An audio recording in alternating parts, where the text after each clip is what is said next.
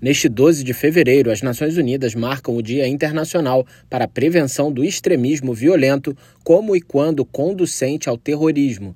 Com o objetivo de aumentar a conscientização e a cooperação internacional, a ONU lembra que o extremismo violento, que leva ao terrorismo, representa uma séria ameaça à paz e à segurança e é uma afronta à humanidade.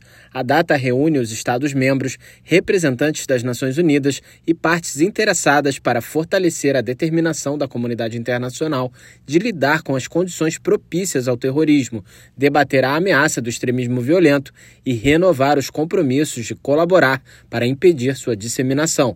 A ONU lembra que o extremismo violento é uma afronta aos propósitos e princípios e prejudica a paz e a segurança, os direitos humanos e o desenvolvimento sustentável.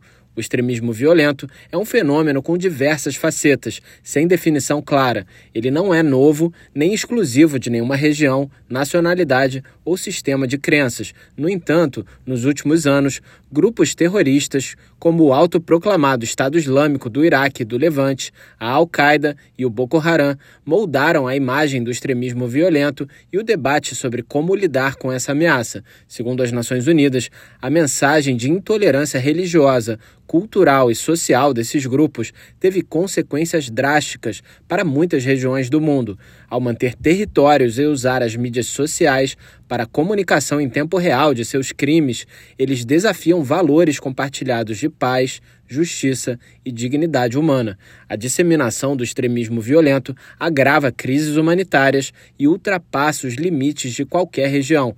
A ONU alerta que milhões de pessoas fugiram do território controlado por grupos terroristas e extremistas violentos.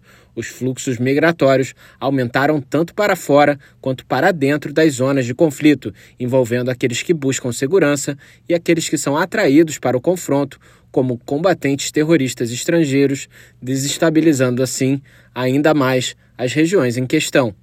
Da ONU News em Nova York, Felipe de Carvalho.